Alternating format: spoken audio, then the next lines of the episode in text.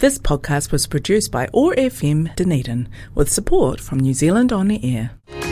It's time for Southern Health Future updates from the Southern District Health Board and Community Health Council. And this morning, public health physician Dr. Michael Butchard joins us here on OAR FM for this morning's very important feature because here we are making that transition now from alert level 4 to alert level 3 good time to discuss what that actually means from a public health perspective. Uh, Morena, Michael, good to have you with us. Morena, Jeff. Let's um, let's ask some pretty basic questions here because you know, there's a lot of information to take in, isn't there, Michael? Um, from a public health perspective, what's the main difference now between alert level four and alert level three for the public? I think for the general public, there's actually not a lot of difference, and I think people that would have read information on the website, the covid19.govt.nz, will have noticed that unless you're someone who is now going to be able to work, um, there's not a lot of difference if you are not working and at home. So I think the best way to view level three is view it as a level four with just a few extras. And one of those, of course, um, that people like to talk about is um, being able to access um, food from um, in a contactless way from many businesses now. Yeah, and we've talked um, this morning uh, about some of the detail around that, um, and and it'll be interesting, won't it, to see how many of those businesses uh, choose to to open up and make themselves available that way. And of course, judging by the way uh, the people uh, in this region have been behaving in general, uh, we expect that to go smoothly as long as everybody um, remains cautious, which I think is the good word that I think the prime minister used around all this. Is extreme caution still required as we go about some of our business um, that uh, is now allowed under le- level three that wasn't under four. Let's talk about masks, Michael, just uh, just to reinforce what the requirements are around that. What do we still need to do as far as mask wearing is concerned, or face coverings, and why is it so important? So I think this is another case of still view it as if it's level four in terms of mask wearing. So every time you leave the house, that's when you should be thinking about putting your mask on. Uh, now, there are some legal requirements where you do absolutely have to wear a mask at alert level three, but I think the way that people should view it is every time you're out of the house, uh, put a mask on. The places where you legally must wear a face covering is any public transport, uh, flights, any taxi or rideshare vehicles, visiting any healthcare facilities, that's GP and hospital and everything else. Um, and if you're a delivery driver to residential addresses, uh, you have to as well. And uh, inside any Alert Level 3 business, uh, people should also be wearing masks, uh, unless you're in an office uh, all by yourself, of course. Uh, and also in any public areas, courts, tribunals, local and central government agencies, legally you actually have to wear a mask under Alert Level 3. And and this is because I mean, there's no question about it now, is there? We know that masks are an effective barrier. That's right. Uh, the evidence is in on that. And yeah, the main reason why we use masks, it's actually in case we are spreading the virus. So the basic masks and face coverings that are in use uh, more effective for stopping you transmitting to other people. And that's why it's really important that everyone does their bit and everyone wears masks. Uh, they they provide uh, some protection if someone else um, that is not wearing a mask is coughing with COVID, but it's really to stop the source. Key aspects of keeping those good hygiene practices up, those are still obviously very important, Michael.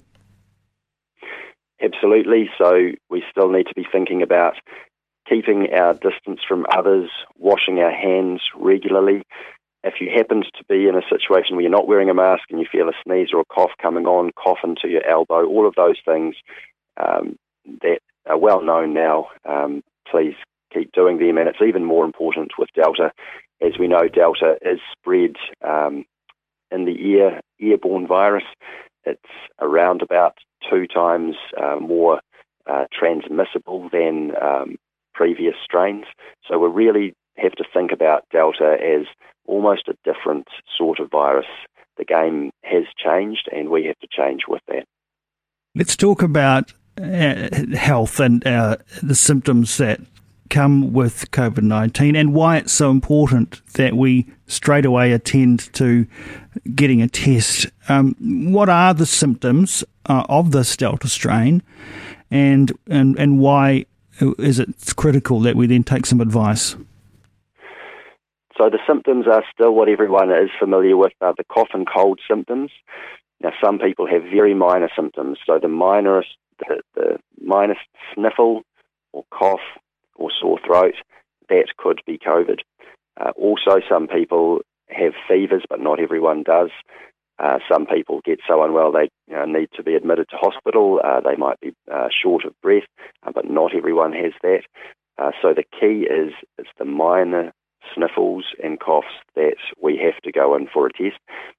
And I think we need to look no further than the index case in Devonport, the first case that was discovered in this outbreak. They had no reason to think they had COVID apart from just having some minor cough cold symptoms.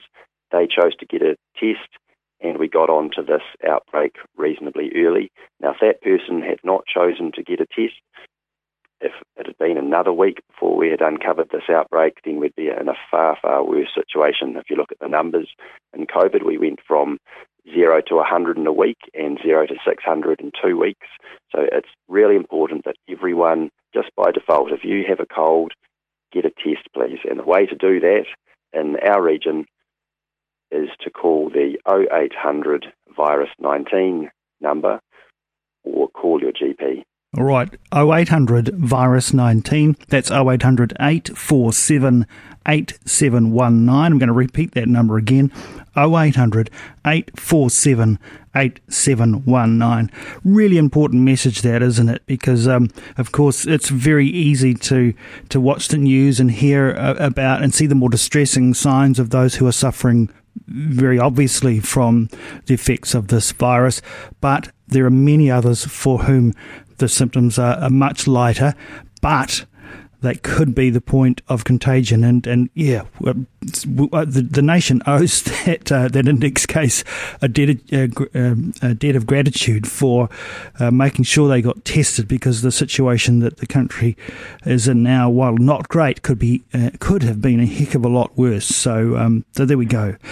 Let's um, that's right. Yes. Let, us talk uh, about um, about other aspects of health, and that and that includes you know our exercise. Obviously, you know sitting inside staring at the computer screens all day ain't necessarily all that great for us, and you know it might be quite tempting to to do that to to stay quite literally within your bubble and within the four walls of your room, but.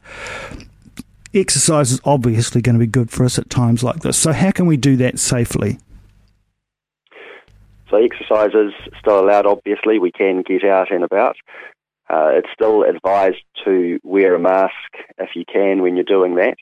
Uh, so be, feel free to uh, go for your walks, your runs, uh, your bike rides.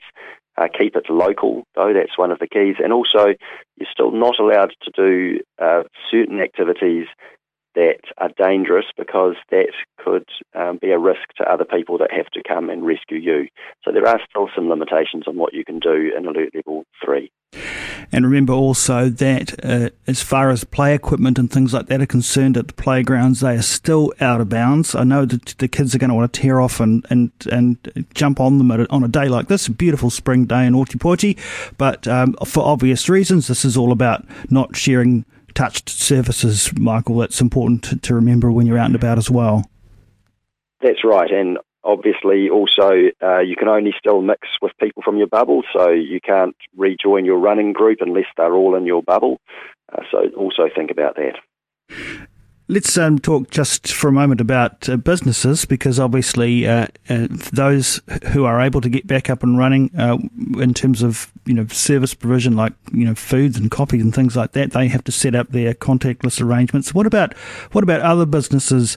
Uh, how can we ensure that those who do need to return to their workplace as opposed to working from home can do so safely? I think the first thing is that if you can work from home, then you're encouraged to do so. If you're in an occupation that that's not possible, you actually have to go into work, then as long as there is no close physical contact uh, with others, then your business can operate. Uh, but you do need to try to maintain distance, and that's a minimum of at least one metre. Uh, but ideally, the greater distance, the best, the better. So if you can do more than one metre, then please do so.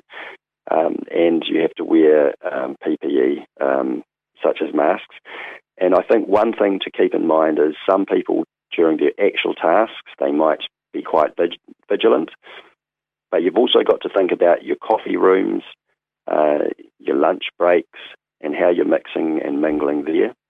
Uh, so also think about uh, physical distancing there, mask wearing. I know that you have to take a mask off when you're eating food. So if that's the case, then it's not a good idea for everyone who has been carefully physical distancing while they're doing their work tasks to then all mix and mingle in your cafeteria. So businesses should be thinking about that, and I'm sure that um, they are doing are thinking about those things yeah, lots of things for us to bear in mind. Um, and I guess the thing is that uh, take a pause and think before you start changing the way you're living your life under alert level four to alert level three. Just think very carefully about how you're going to do that, how that's going to man- manifest for you, for your family and whānau, and potentially for your workmates if that's necessary, and certainly for the wider community. Uh, really interesting to talk with you again, Dr. Michael Butchard from our Southern DHB. Uh, it's uh, all the very best to you and yours. Uh, I know that as far as, as the Southern DHB is concerned, you've got you know very important restrictions and limitations in place around the kind of work that you can do and in the way that you can do it too, and that's all based around safety. And if the Southern DHB is doing it, then then obviously that's a signal that we all need to as well. Michael, thanks for joining us here for our Southern Health Future Spot. Thanks very much, Jeff. Ka kite. This podcast was produced by OAR FM Dunedin with support from New Zealand On Air.